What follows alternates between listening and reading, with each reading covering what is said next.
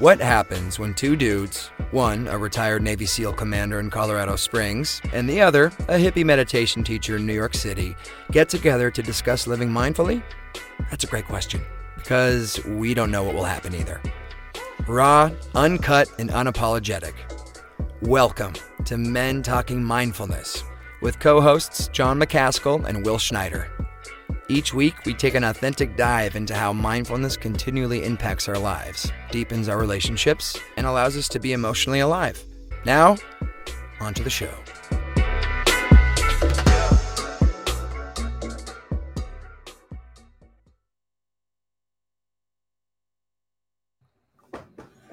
Hey, today we're going to speak about something called masculinity contest culture. Here's a little taste of what we're going to dive into.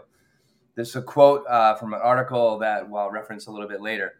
At work, this pressure to prove I have what it takes shifts the focus from accomplishing the organization's mission to proving one's masculinity. The result? Endless, quote, mine's bigger than yours contests, uh, such as uh, such as taking on and bragging about heavy workloads or long hours, cutting corners to out earn others, or taking unre- un- unreasonable risks, either physically in the blue collar jobs or in decision making, uh, like rogue uh, traders and fi- or financiers. The competition breeds unspoken anxiety because, admittingly, anxiety is seen as weak and defensiveness. Uh, you know, blaming subordinates, for example, for any of your failures uh, undermining cooperation, uh, psychological safety, uh, trust in coworkers, and the ability to, to admit uncertainty or mistakes. Together, this creates miserable, counterproductive work environments that increase stress, burnout, and turnover. The source of this quote uh, is from a Harvard Business Review article entitled, entitled How Masculinity Contests Undermine Organizations and What to Do About It by authors, three authors, Jennifer. Uh, uh, what's that? What's that, John? Berdahl. Jennifer uh, Berdahl uh, Peter Glick, and Marianne Cooper. We have the link here. We'll drop it in. So our our conversation may raise some questions or more questions than answers at this point. So we anticipate uh, we anticipate this will be our first of a few conversations on this topic, and we can also shift this over to our new sub series that we're calling Masculinity 2.0. Before we go into any deeper, we'd like to welcome you to Men Talking Mindfulness, where each episode we do our best to demystify mindfulness and make it meaningful to you. I'm Will Schneider, coming to you from the Big Apple, New York City, and your co-host and my co-host and friend and brother from another mother, John McCaskill, is over there in Colorado Springs. What's up, John? Hey, brother, feeling? how are you? Man, I'm I'm feeling great, uh, and I'm excited to get in this topic. It really is so important, and so that the the the title of the men talking mindfulness, right? And you may think, okay, so what does the the masculine contest culture have to do with mindfulness? Well, not everything that we cover is directly uh, related, but it is tied to, and we'll get into that in the in the conversation. But you know, having compassion for your fellow human being, um, you know, having some type of knowledge of who you are and not feeling like you have to compete. We're going to get into a lot of that, but it's tied into mindfulness and how mindfulness may be able to help to reduce that desire to compete um, mm-hmm. needlessly. Now, I'm not against competing um, when it serves a purpose, but just needlessly competing for the sake of competing or to demean others or to make others feel less than that's what we're here to talk about, and that's why it's kind of tied to masculine toxicity um, and and how mindfulness can help with that. So I think it's an important topic. Very excited to get into that. That said, we got to kick it off with an opening practice. If you've never listened to yes. the show, watched the show before, the way we, we do things here, Will and I kind of bookend the show the, the meat and potatoes of the show with a practice at the beginning and a practice at the end. And that serves multiple purposes. One, it gets you as our audience, our listeners, our viewers practicing. It gets you calm and focused on what it is we're talking about. And then three, it gets us calm and focused on what it is we're here to talk about so that we can be better hosts. And we're completely transparent about that because, hey, we're not buying into this toxic masculine contest culture because we are human beings and we know that you see us as that. So, Wow, I think I rambled on way longer than I'd anticipated, but here we go. Let's do a grounding practice, brother. I love it, John. Bring it, bring it, brother. I'm loving it already. All Thank you. All right, go ahead and get into a position that is both comfortable and safe for you, whatever that may look like. If closing your eyes is safe and comfortable, I invite you to do that. Otherwise, obviously, keep your eyes open. If you're driving, if you're doing anything where closing your eyes is dangerous, please keep your eyes open. And let's just bring your attention to your breath, to the here and the now by focusing on your breath, that tunes out some of the noise, be they physical sensations or emotional sensations, thoughts, anxiety, stress, depression that may be in your life. Focusing on the breath helps to tune some of that out, even if just for a short period. Helps to tune it out for your body, your mind, and your nervous system. So focus on the physical sensations of the breath, of your breathing. It is your breath. Focus on how the air feels as it enters your body and how it feels as you exhale. Notice what the air is doing as you inhale expanding your lungs, expanding your chest and your belly, and what is happening to your body as you exhale. Your lungs are getting smaller, your chest and belly are contracting. Feel that, notice that, be aware of it.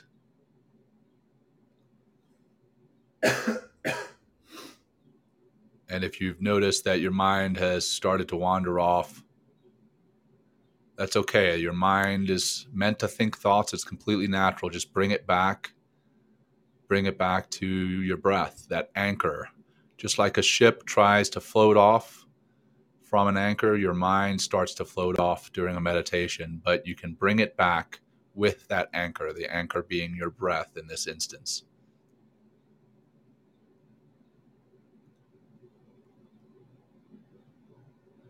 And let's close with three deep cleansing breaths together.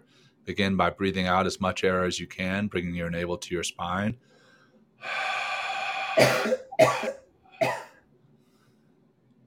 Breathing in deep in through your nose. Holding at the top and relax, letting it go nice and slow, focusing again on the physical sensations of the out breath, the exhalation, holding at the bottom. Deep breath in. Hold at the top and relax, letting it go. Last one together. Deep breath in, in through your nose if you're able. Filling those lungs all the way. Holding at the top and relax. Now, when you're ready, start to bring some movement back into your body.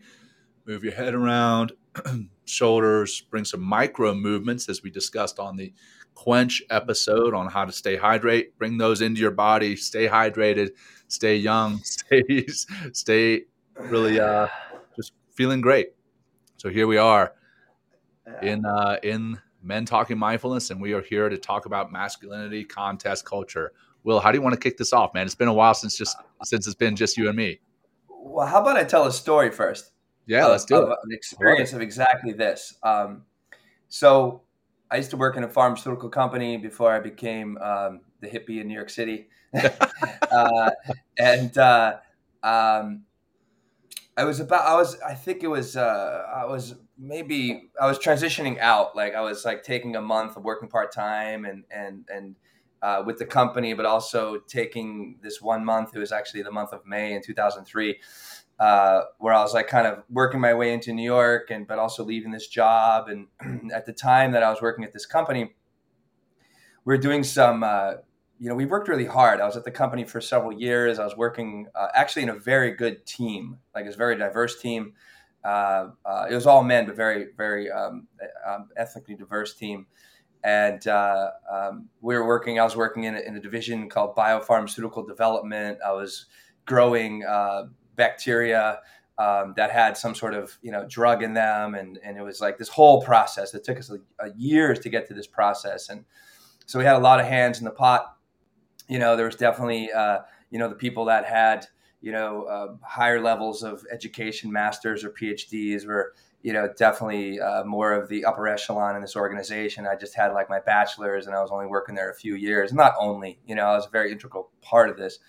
Um, but there is this, we're, we're doing this reaction overnight because sometimes they had to run for several hours. And, and uh, so it wasn't just like a nine to five thing. It was like several hours. And then after like a 12, 18 hour fermentation, we'd have to harvest it and, and push it down the, you know, the kind of um, the assembly line, if you will.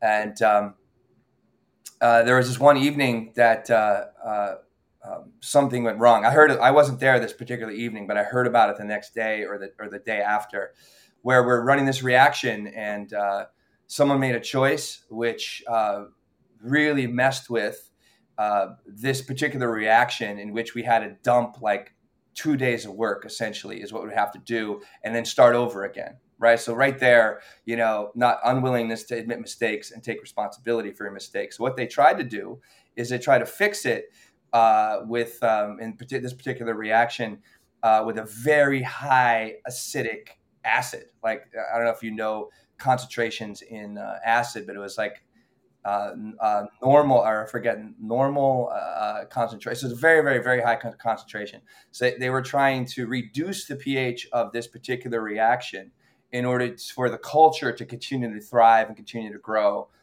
Um, and the the acid that they put in, it was such a high concentration.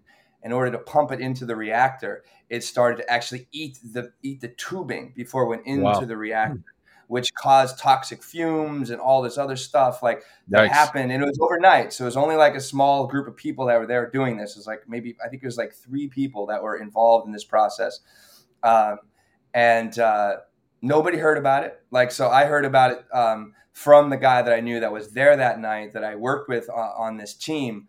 Um, and uh, they kind of pushed it under the rug, right? Um, one of the other persons that were I was actually involved in this was a safety officer, right? Uh, about two or three weeks after this whole thing went down, we had a big company meeting to talk about, you know, just to talk about the company. And they always have like the safety officer step up and talk about you know things that went wrong and potentially how to improve them. And this was not mentioned at all where it wow. was like it could have been considered like one of the i mean it should have been considered very harmful. We could have learned a lot from that process. Um, but because of what we're talking about here and we'll, we'll define what masculinity that um, from this article will define you know the um, the criteria or, or define what the masculinity like the four there's four main elements uh, of what it is, and uh, was was literally part.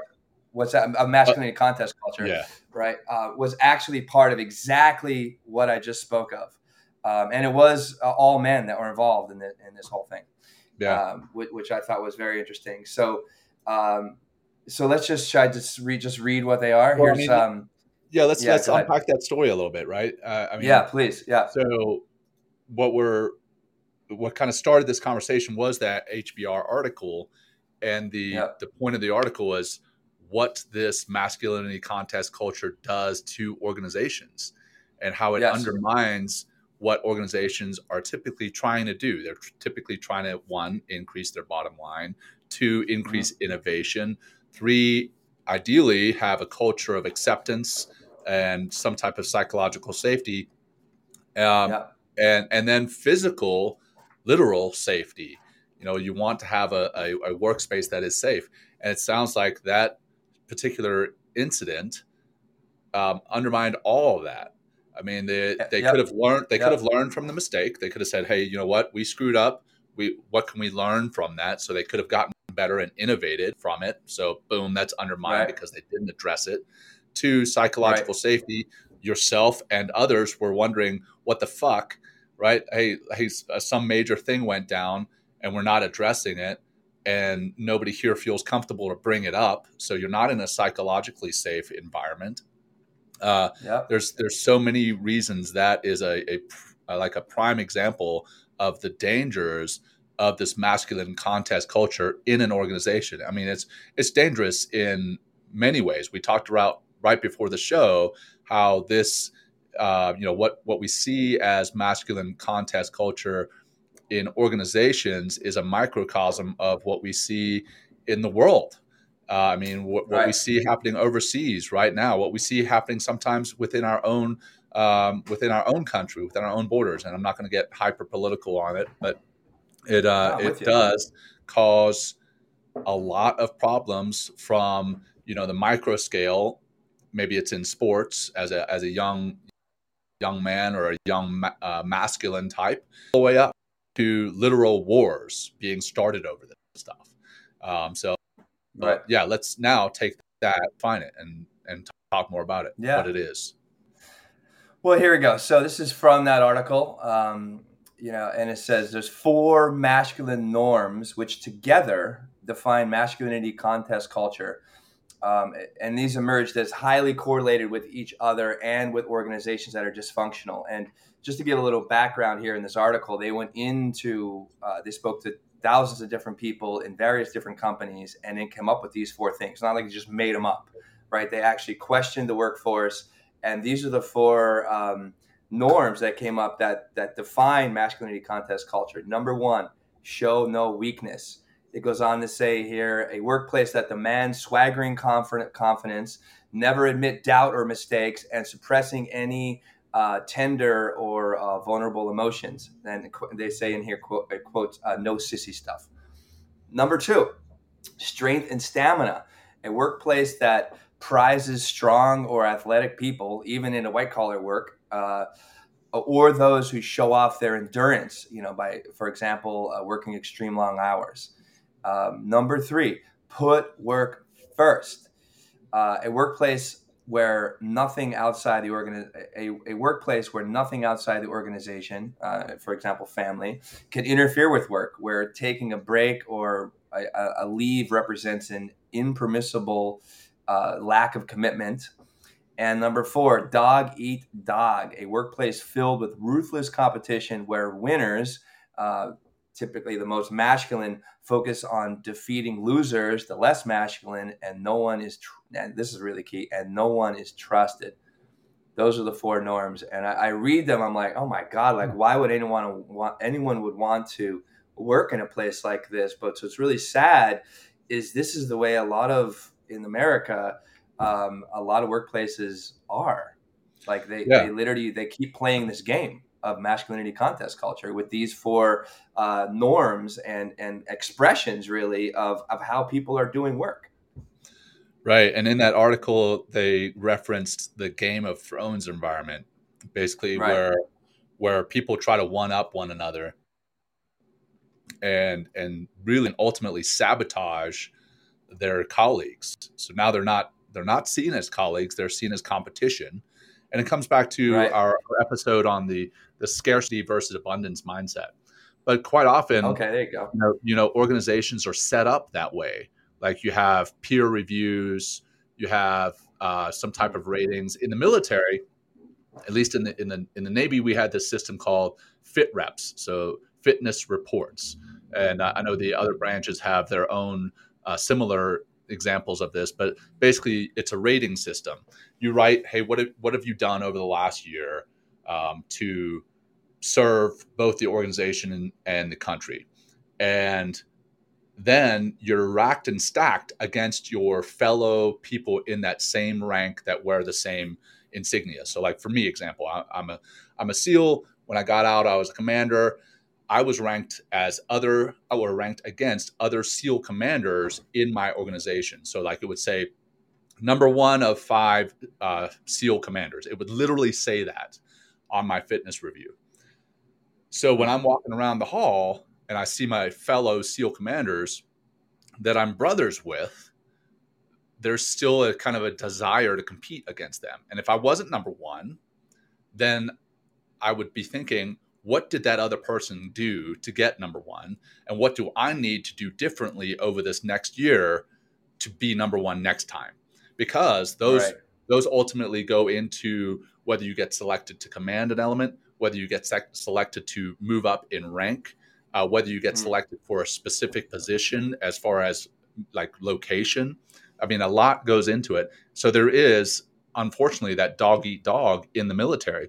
And then as far as the, you know, outworking one another, there was this, there was this uh, saying that we had in the military when people wanted to take, you know, a break to spend time with their family.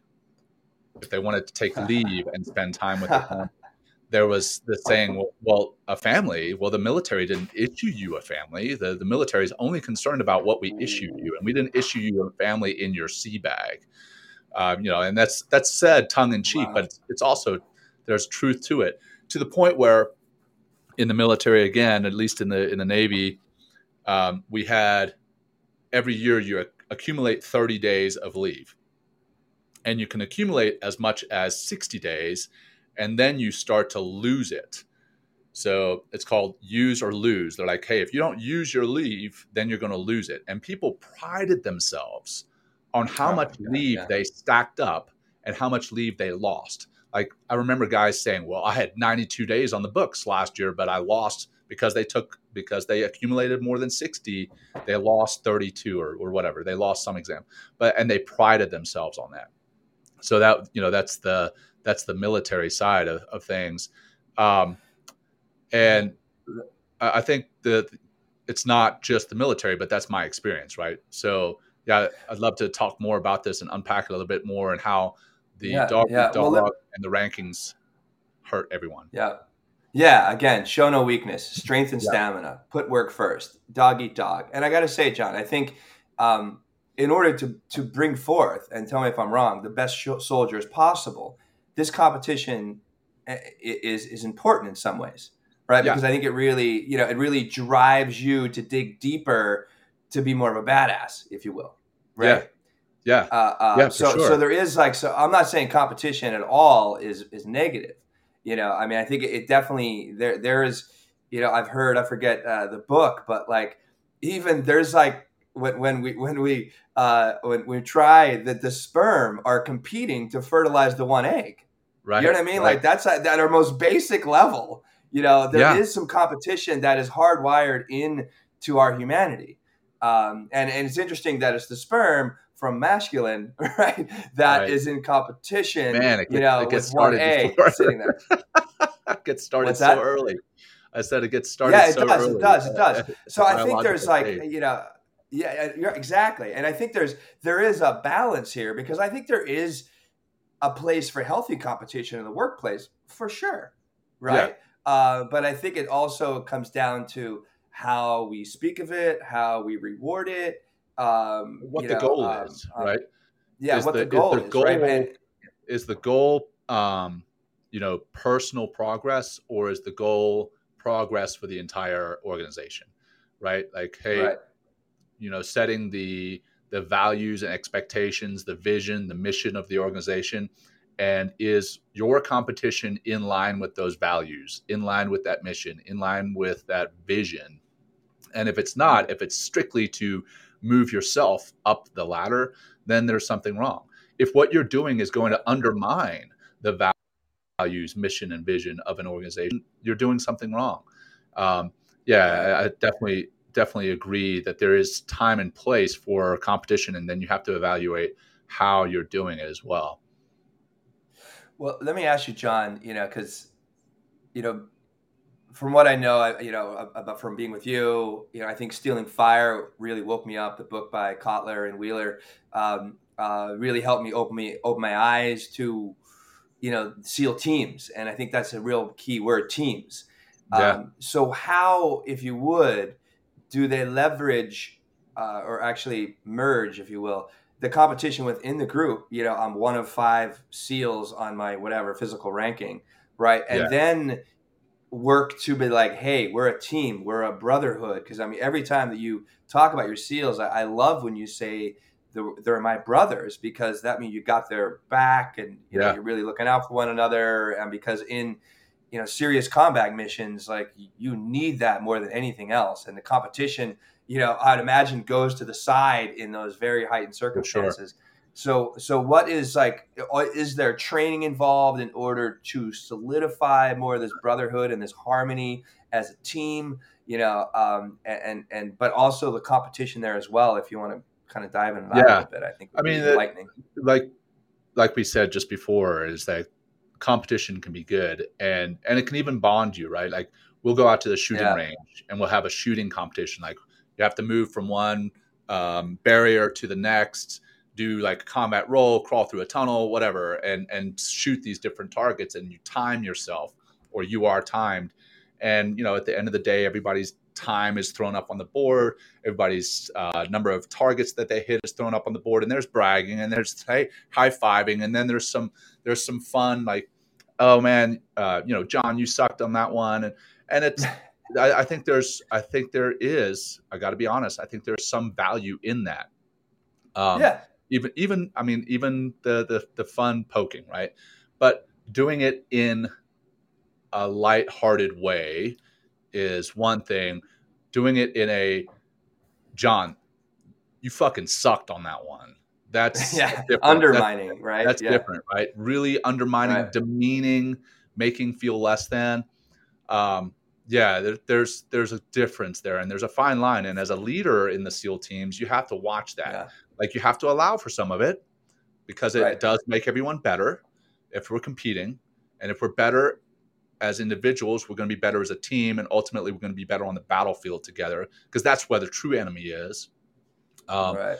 but you know, I got to come back to um, I got to come back to this because it popped into my head as you were meant you were talking last time. The iro- the ironic part of all this, Will, is that I would never have come to meditation and mindfulness if it weren't for competition. I think I've told this yeah, story Explain before. that. Yeah, unpack Yeah, that. I- Yeah. I- yeah.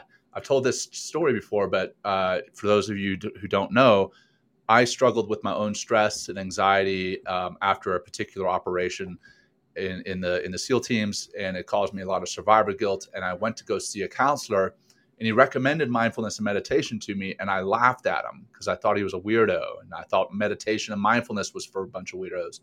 And then he said, "Well, what if I could give you something that would give you an edge over your enemy?" or over your buddy next to you because in, in a you know special operations world that's what you're looking for is an edge you're looking to outperform your enemy and that enemy could be the enemy on the battlefield but it could literally be your buddy right next to you and when he said that i was sold i was like yeah give me whatever that is and it just so happened to be Mm. meditation and mindfulness that could improve your Right. performance right. I And give you a started- competitive edge. yeah, it gave Yeah. me the competitive edge. So I actually started mindfulness and meditation for the performance enhance, enhancing aspects of it. And I know that's shallow. I, I fully know that now. Yeah, but yeah. looking back on it, it's ironic. I hadn't even thought about it until you started talking that I would not have started meditation and mindfulness if it weren't for the performance enhancing aspects, the competitive edge that it would have given me.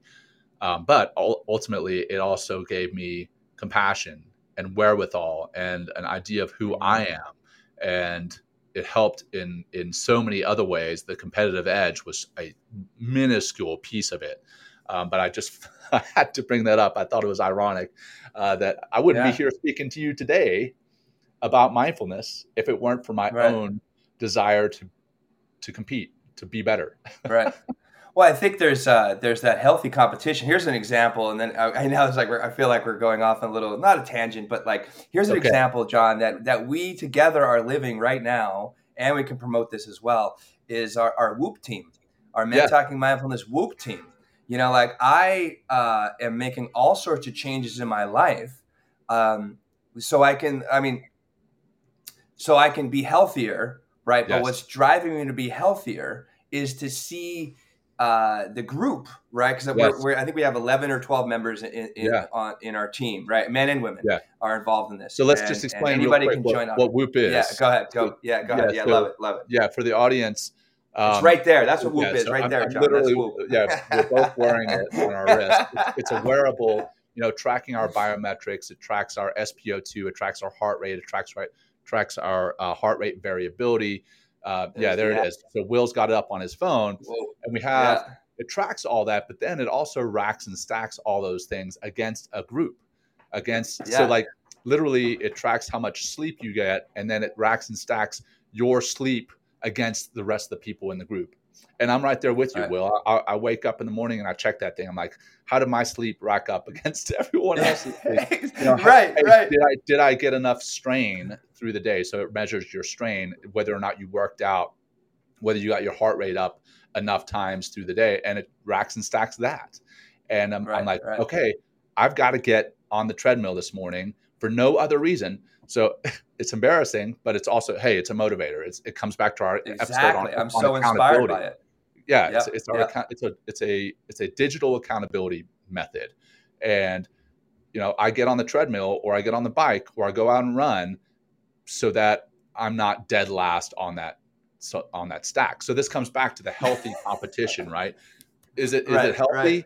Yeah. Now if we obsess about it, or if we get on there if we get on the group because there's a chat function as well if we get on there and we start dogging one another in a mean demeaning way then that's where yeah. the the toxic masculinity contest culture is obviously yeah. undermining right. the point of the group the point of the group is to support one another and it's great we all get on there we're like hey great great job good to see you guys got some sleep good to see you guys got some workouts great great work that kind of thing it's supportive it's not right. competitive in a negative way so I think that's the difference. Yeah. Well, also, if you're really obsessing, I mean, because it, cause it, it, it, tracks, we're just we're plugging the shit out of the Whoop right now. Yeah, we, we got to bring them on the show, which is perfectly fine. It's a great. I mean, I can't believe how incredibly inspired. I literally, John, uh, I did not smoke weed last night to go to bed, so I can literally elevate my HRV, HRV, which is yeah. so input rate, heart rate variability. And I was, I woke up, my heart, HRV was up. I'm going to do it again tonight. You and I had almost you know, the exact same metrics last night, by the way. yeah, yeah, right. But also those metrics, right? They're measuring three things. So if you want to be obsessively like crushing your competition on the strain, which could be cycling, biking, swimming, walking, hiking, whatever it is, right? Strain activities, stuff that that is really upping your heart rate and, and really activating the body. But also parts of this, other two are sleep. So you have to get good sleep. So if you're obsessive and want to work, you know, want to crush everybody, like that's probably going to affect your sleep. So you're not going to sleep yeah. well, so you're not going to rank well, but also your recovery as well. Like the downtime in between the strain and your sleep is very right. important. So I right. love the harmony that Whoop kind of brings in to being a well-rounded, healthy, competitive human being. Because if I don't sleep well, I'm not going to rank well. If I don't sleep well, my strain is going to take a hit, my recovery is going to take a hit, right? But also, right. if I'm not stressing myself with strain enough, uh, my sleep won't be as well. And this, like, so anyway, I, I, that's a great example of healthy competition. And I really wish I'll plug it again, and we'll find a way. I think it's on our LinkedIn, and I'll find a way that you can join our group if you're part of the Whoop community. It's like actually some of the most fun I'm having right now. But also on the back end, we have a chat room that we're uh, you know, actually helping each other. Like, hey, John, I saw, I remember I saw last week. Mm. Hey, John, I could see your heart rate was way up and this and that. Yeah. So we're yeah. actually um, in a mature way, um, uh, really helping to support each other and get each other's back by literally being connected by technology that is monitoring our health 24 7. So uh, it's a lot of fun. I really enjoy the Whoop and what it's doing for me and what it's doing for our group. And, and I really open it up to more of our mindfulness, men talking mindfulness community because, uh, it, like I said, it's a real true inspiration uh, for me to find ways to continually be more more healthy. And if i'm healthier then i'm more focused. And then i actually i naturally have that competitive edge if i want to use it you know? so right. Now we come back. We come we've made it all the way back to the conversation hey here we go here we go. Yeah. it. we did it. So um, so let's see. Um, our, our, executive assistant put in the chat, "Hey, we need to get paid for this ASAP because we did such an amazing plug for Whoop. It, it was, it was, it was I love the Whoop, man. Somewhat off, but hey, we're we're, yeah. we're supportive of it. So uh, let's come back to the, uh, you know, the contest culture, the negative sides of it. Yes. Um, you know, the the bullying, the the arrogance, right? So like, what it does to individuals aside from the person who is displaying it and then what it does to that particular individual so you know if if somebody is displaying this contest culture this masculine contest culture they're making others feel smaller feel less than but what they're right. also doing to themselves is fake they're faking themselves out and making themselves yeah. feel more than when really they're they're really not that great so um, I'm sure everyone that listens, or most of the people that listen, are familiar with the co-working space or the former co-working space WeWork. Um, yeah. I, I, worked out of a, a WeWork for a while. Um, it was a, it was an interesting and lively culture, and uh, that the CEO Adam Neumann was like this this uh, superhero. He was a unicorn. That WeWork was a unicorn among like uh, the startups. Unicorn is a, a, a startup that is valued at over a billion dollars, and at one point, WeWork was valued at forty four billion dollars and then almost overnight, we WeWork tanked. We WeWork tanked. Yeah. And there's a there's a great yeah. documentary now a show. My wife and I are watching this show called We We Crashed, and it's really fascinating yeah, to see. Uh, yeah, it's it's a fascinating show, man. But it's really right. fascinating to see how he built himself up to be almost godlike, and initially people gravitated towards him, and then and then he got so arrogant that he he started taking risks that were not going to have any type of return on investment. They weren't risks worth taking. They were just they were just for his own arrogance. They weren't for any right. reason to actually grow the competition or grow, sorry, grow the uh, grow the organization. It was strictly for competition and arrogance, and right. uh, and they ended up tanking because of it. And nobody had enough wasta or gumption um, to oh. stand up to him, to stand up to him. Testicular fortitude. Yeah. you know, if you will. Um, uh, yeah, very true. I mean, I'm watching it right now, and you're just watching, you know, the arrogance. You know, to come back to you know those four pillars. What do we say? You know, it's uh, um, you know, put work first. He was working all the time all you know, time. Strength and stamina. He was working all. He would always say, "I'm working 24 seven. I'm doing this. I'm doing yep. this. How much do I care?" You know. Um, you know. I mean, dog eat dog was is an interesting one in that case. Uh, because I didn't see him definitely. He was trying to devour. Oh, no, dude, absolutely, we saw it. Like there, okay. you know, the other not within the company as much. I feel. Yeah, okay. Yeah, oh yeah, w- within the company maybe not, but it against right. the other co-working spaces. Um, again, there's healthy competition, but he wanted to crush the comp uh, the other competition rather yeah. than cooperating right. with the other co-working spaces. He he demeaned them uh, in the. Oh, that's right. He bought them yeah. out or something like that. Yeah. yeah well, he not only bought them out, but he literally demeaned them um, and made them feel less than again. So it was it was a dog. Oh, that's true. I forgot about that. Yeah. Yeah. Um, like when they're sitting in his office, right, and he's not paying attention to what it is they're saying, and they're like, "Adam, we would we would like to talk to you." He's like, I own 40 47% of the co-working spaces in this in this country. Um, the rest of you guys don't own you know as much as I do and he made them feel less than. So again, it's it all c- comes down to and it really it, this is tied to toxic masculinity, right? Toxic masculinity and masculinity contest culture they're they're definitely much definitely very much intertwined. Masculinity in and of itself is not bad. No, but it's when part it, of nature. Yeah, but when it, when any type, whether it's femininity or masculinity, when they start demeaning others for how they are, that's when it becomes toxic. That's when it becomes yeah. painful. And again, you know, this this brings me to a point that I know we want to discuss, the two of us, is yeah. this masculinity contest culture.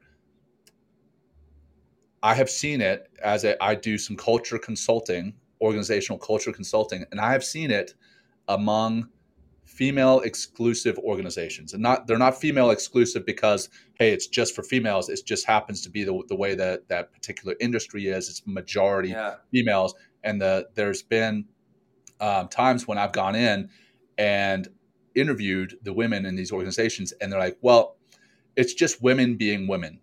It's just women being catty and what that mm, what that yeah. leads to is like women when another woman comes in a, a new hire woman um, they look down on her and they make her feel less than and they even t- they tell me that it's like it's a contest to see how quickly they can get that new woman to quit yeah or cry or something and, or right? cry I mean, yeah real. and so yeah. that that though it may be among women it is still the masculinity masculine contest culture. yeah. yeah, it's still the masculinity yeah, contest culture.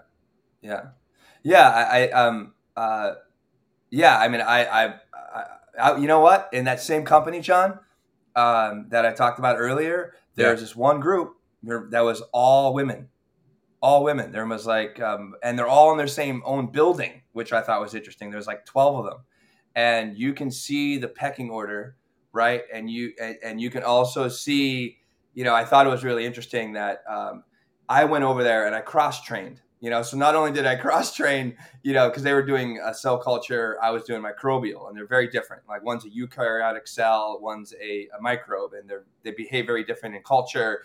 They behave very different in the fermentation reactors and, and they require a different set of skills in some ways. And i just wanted to learn something different but also at the same time i was kind of being trained being a man stepping into an all feminine space was kind of like was really shocked at like uh, just some of the conversations they're having, and and uh, and one one of them was all about uh, in this particular uh, in this culture, and at that time it was like there were some women that were married and some of them weren't, and a lot of it was around their relationships and oh, wow. and, and, and, who's in, and who's engaged, you know, and not engaged, who's close to being engaged, what's the ring going to look like, and I was like just shocked, you know, that I'm like that that that it seems to me hmm. in that regard uh, it just it, it, just seems so petty.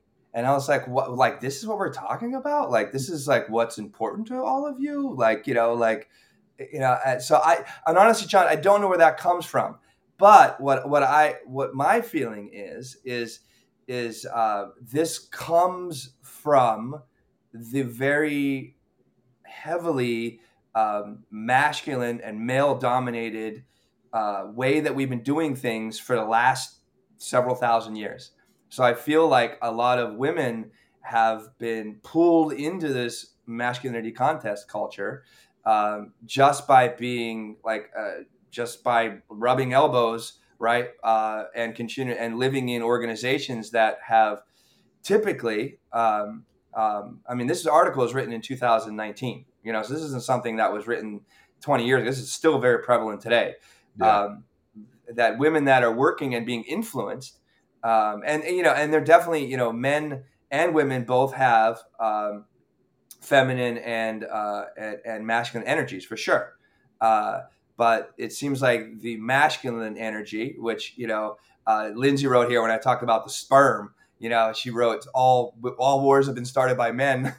you know, and uh, you know, and even uh, uh, um, whereas the feminine nature is seen it's been shown as, as, different it's more everything that i've learned because my, my second yoga training john uh, that i did in 2012 was with a woman and the reason i was gravitated towards this woman is because she was doing a divine feminine um, uh, yoga program mm-hmm. and you know i just said that and in my mind i'm thinking like oh everyone's going to think i'm weak everyone's going to think i'm this or that and the other thing but i literally moved in that direction because I grew up a very hyper competitive athlete, you know, crushed competition, exactly what we're kind of talking about here. Like I've never, right. I've always been, put me on the basketball court, like I could really be a fucking son of a bitch, I gotta say. Like, cause I'm like literally taking people out of their game, right? So I could dominate and crush them. But that's like, that's what competition is. And sometimes it might not be the best way to do things, but it was effective and we won, you know?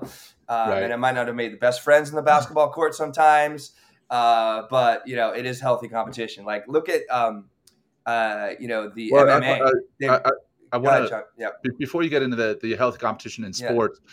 Yeah. Um, yeah.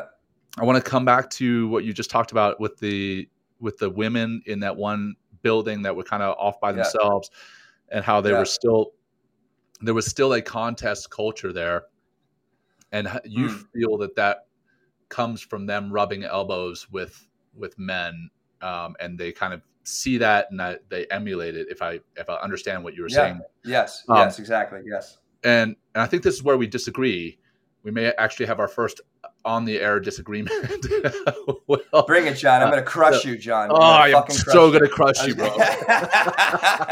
so I think you know it, it's not it's not them rubbing elbows with men. It is what you just said. It's the it's the masculine energy mm. of wanting to mm. be better than others. Mm. And that can be that masculine energy, like you said, can be in men, in men, and it can be in women. The masculine energy is is in all of us. So is the feminine energy, and we we can um, tap into both of those for good, and we can tap into both of those for bad. And I think right. where where the contest culture comes in, where again where we're demeaning others, where we're having to prove that we are better, we're having to socially validate ourselves over and over. That's the masculine contest mm-hmm. culture coming into play and the toxic side of it specifically. And it's not necessarily because of men, but it is definitely because of the masculine side of things. Um, and and here, you know, are having a a disagreement, if you will. I think it's it's important to understand that people can disagree and not um, despise one another, not hate, not become enemies. And that's another place where contest culture comes in. As soon as someone disagrees with you as a masculine energy, yeah. you feel offended and you feel right. that you have to right. defend yourself or crush them. That's why there's so much right. crap on social media. Like if somebody disagrees with yeah. you on social media, suddenly there's an all-out war on social media.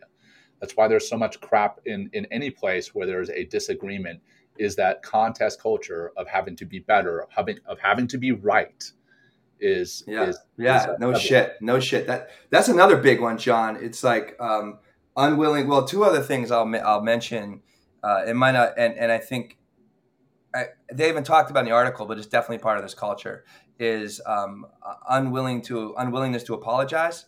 Mm-hmm. right? Yep.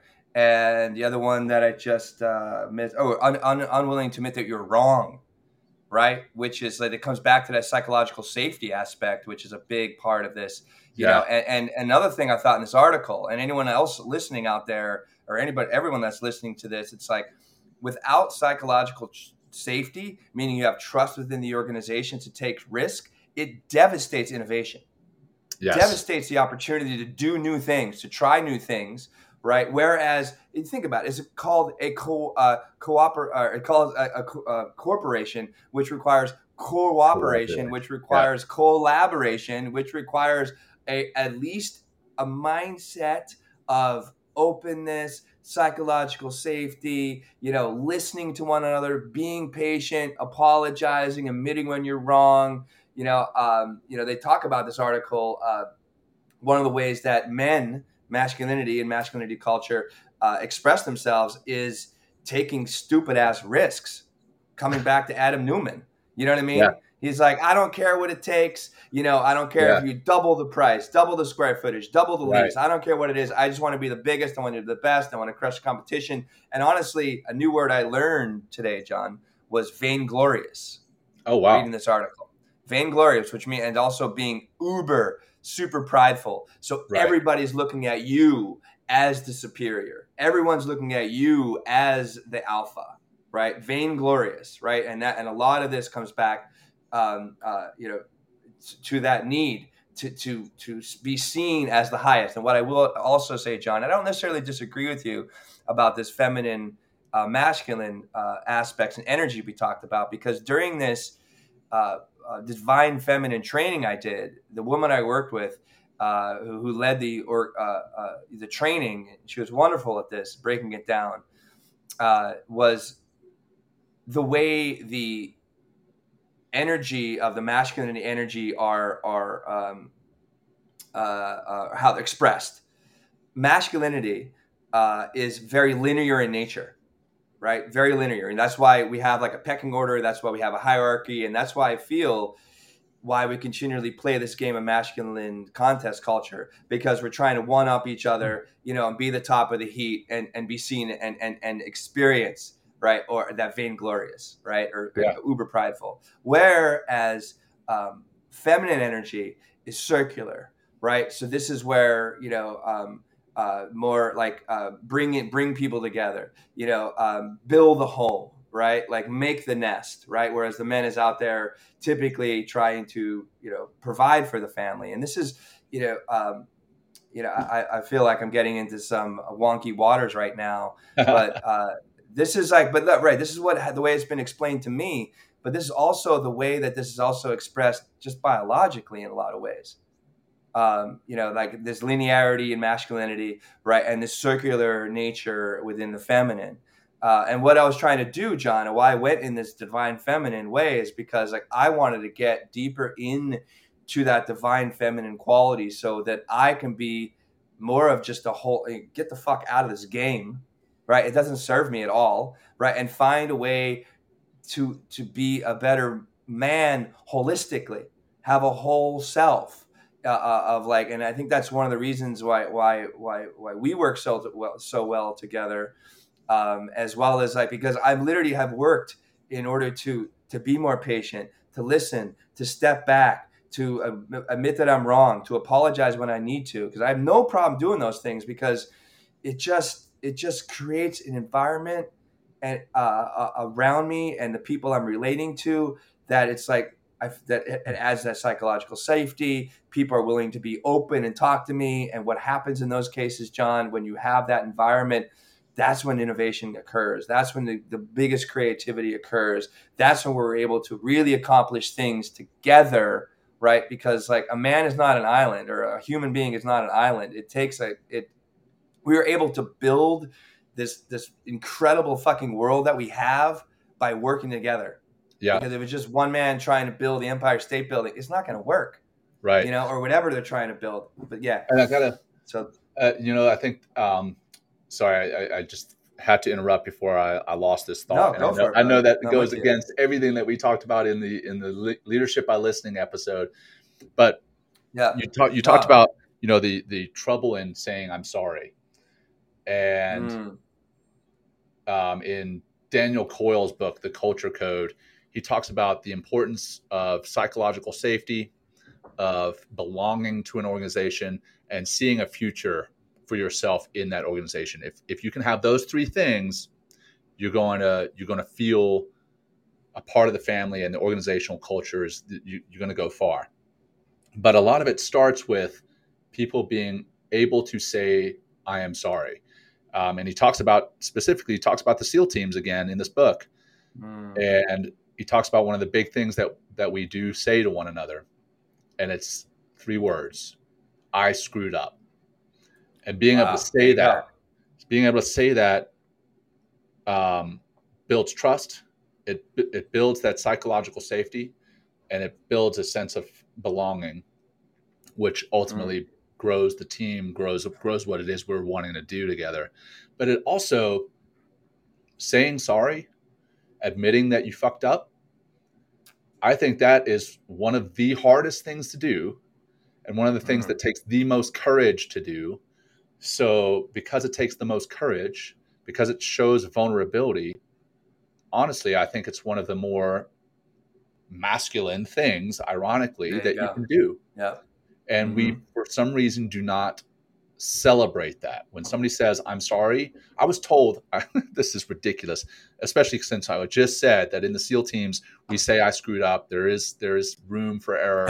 there, um, I was told in BUD/S, that's that's SEAL training, um, mm-hmm. I had an instructor pull me aside because I had said sorry in front of him to I had said sorry to one of my guys in front of him, and he said, "Sir, never, ever apologize to your men." And I heard that, and I was like, I didn't say anything because I was just I was I was a student. He was an instructor, and you kind of hold the instructors right. up here, and you're a student down right, here. Right. But in my mind, yeah. I was thinking, that's fucking ridiculous. Why would you not apologize to your people? Why would you not apologize to your men? Right. Well, and he yeah. he had uh, he had it in his mind that saying sorry was the weakest thing you could do. Um, yeah. But, but um, that all said, man, I know you have something from Leviathan with Thomas Hobbes that you wanted to. Bring oh in. yeah, good. I'm, I'm, I'm, glad uh, you're going to let me read yeah. this. So let's uh, let's talk about it. We're, yeah, we're not um, going to get to everything in this show. We're not. There's, no, no, no, no. But a multi-part episode or multi. Well, I feel we just opened. We're opening. Sorry, John. Uh, we're, we're, opening Pandora's box here. For sure. We can just unpack this, unpack this, unpack this, and, and like I said earlier when we started the show, uh, we're going to bring these conversations uh, and grow this conversation in our masculinity 2.0. And what we're trying to do in masculinity 2.0 is upgrade masculinity right? So go. we have, you know, with help, healthy competition, being willingness to say we're wrong, apologize, all those wonderful things. Um, but here's a, here's a reading uh, by um, this. This was actually they talked actually at the very top of the article uh, the New York Times says a New York Times investigation describes Uber, right, which is a company, right, as a uh, Hobbesian uh, environment in which workers are pitted against one another and where a blind eye is turned to infractions from top performers. Okay. So I was like, what the hell is this Hobbesian or Hobbesian, you know, environment? So I started going down some rabbit holes and I locked on to this. Um, this is an article um, by Richard Tuck. I'm just going to read a little piece of it. Um, and, and the title is Hobbes, a very short introduction. This is from Oxford, Oxford in 2002, right? And what uh, Thomas Ho- uh, Hobbes, sorry, Hobbes, okay? what Thomas Hobbes, uh, he wrote a book called Leviathan back in 1651, uh, which which also in, influ- influenced John Locke, right? And John Locke influenced the Declaration of Independence, John, in this country. Which so think about like go. you know. So anyway, just give a little backstory. It says, and uh, one thing that in Leviathan that Hobbes tip uh, um, is uh, talks about is the state of nature. Okay, Hobbes develops his account of the state of nature from the claim that human beings are naturally equal. By this, he means that each individual possesses the natural right to preserve himself, and furthermore, the natural right to claim all things or seek all power that he judges necessary to his ends. To, I mean, necessary to this ends. According to Hobbes, this rough equality of ability leads each person to have an equal hope for acquiring goods, uh, good things for himself or, or, or, or their self. As individuals strive to accumulate goods, they compete with each other and consequently create an atmosphere of distrust. The attempt to acquire things and preserve them from the encroachment from the encroachment of others causes us to try to dominate and control those around us. Furthermore, Hobbes observes observes some people care um, some people care particularly to be known as that sort of uh, that sort who can dominate. They are uh, vainglorious and proudful individuals who are unhappy if they are not recognized as superior. Last thing I'll read. These three things competition, distrust, and desire for glory throw mankind into a state of war, which uh, for Hobbes, the natural, uh, which is for Hobbes the natural condition for human life, the situation that exists whenever natural passions are unrestrained. This state of war should be distinguished from wars as we usually experience them. For in the natural state of war, every individual faces every other individual as an enemy it is the war of every man against every man. The total absence of collaboration makes us miserable and renders life solitary, poor, nasty, brutish, and short. Boom. Boom. How There's can we end the show on there. anything else other than that, man? Yeah, yeah, yeah. I really, actually, you know, one thing I'll say, John, before we close, uh, I, I, was like reading this, and it sounds like there's a lot of paradox and a lot of like contradiction here in in, in, in Hobbes' work because he also does talk about um, uh, from the stuff that I read just on this particular article by Tuck um, that there is also that other side of of of, of competition, and, and, instead there's like a harmony, which I was like, wait. So actually, I reached out to Clark, um, who is like the professor at Pittsburgh, who's been on a couple right. episodes. Um, and I was like, "Hey, man, can you help me uh, understand this?" Or I just felt like I was like putting myself back into a classroom and wanted to ask a million questions because this really lit me up, um, and this conversation has really lit me up today, John. And uh, thank you for for for having such a wonderful, healthy Pandora box Pandora box opening conversation. We just, we just cracked it. Really, we just cracked it so far. We just cracked it, but a lot of shit came out. A lot of like a lot of that's stuff right. that's, is flying out of here. Pandora's box, man. Once you once you yeah. crack it, you yeah. can't close it. and, and, I'll tell you what, anybody out there listening and, and you want to um, you know, please like comment on, uh, send me a message, send us a message. We'll be posting on our LinkedIn and Instagram. And if this has lit you up and you want to comment and, or actually, and help us further the discussion with uh, some of the things that you're interested in, please send us a message. I think Lindsay talked about opening up potentially a dialogue box on mentalkingmindfulness.com where you can put some comments uh, and, and, you know, reference things if you need to. Uh, but John, I, I'm always great to talk to you. I'm so glad that we have a such a healthy environment at Men Talking Mindfulness, and this includes Lindsay and and our other people that we work with as well. Um, and uh, you know, we're healthily trying to compete to definitely be the top mindfulness um, uh, podcast out. And if we don't get there, I really don't give a we're fuck. We're gonna crush I really the other enjoy ones. It. Yeah, we're gonna crush them. I love what we're doing, John, and I think that love and that passion and desire to help other people will eventually take us to the top, whatever that looks like. Um. So there's my little end rant. Healthy competition, will, healthy competition, man. Well, uh, why yeah, don't you bring yeah, us home, exactly. man, with uh, that closing practice? Okay, great, awesome. Everybody, good. Let's just close your eyes if you can. Let's just do a few simple breaths and just really bring ourselves home into our body um, which is where so much of this truth, so much of this healthy competition, so much of, of who we can be rests. But the only way to get inside is starting to breathe and bring yourself home to your body. And sometimes you just need to get out of your mind in order to do that. And the breath is that healthy way to get into your body and come back home. Let's exhale the breath out the mouth. Let's take a beautiful, smooth inhale through the nose, really big through the nose, big breath in. Just hold that breath at the top here for five, four. Feel that balloon in your torso. And a nice relaxing sigh out. let's just do a few more of those. Big, giant breath in. Keep going. Inhale. Hold that breath here again for five, four, three, two, one, and exhale out. Ah, very nice. We'll just do a couple more inhaling, holding five, exhaling smooth, let it all out.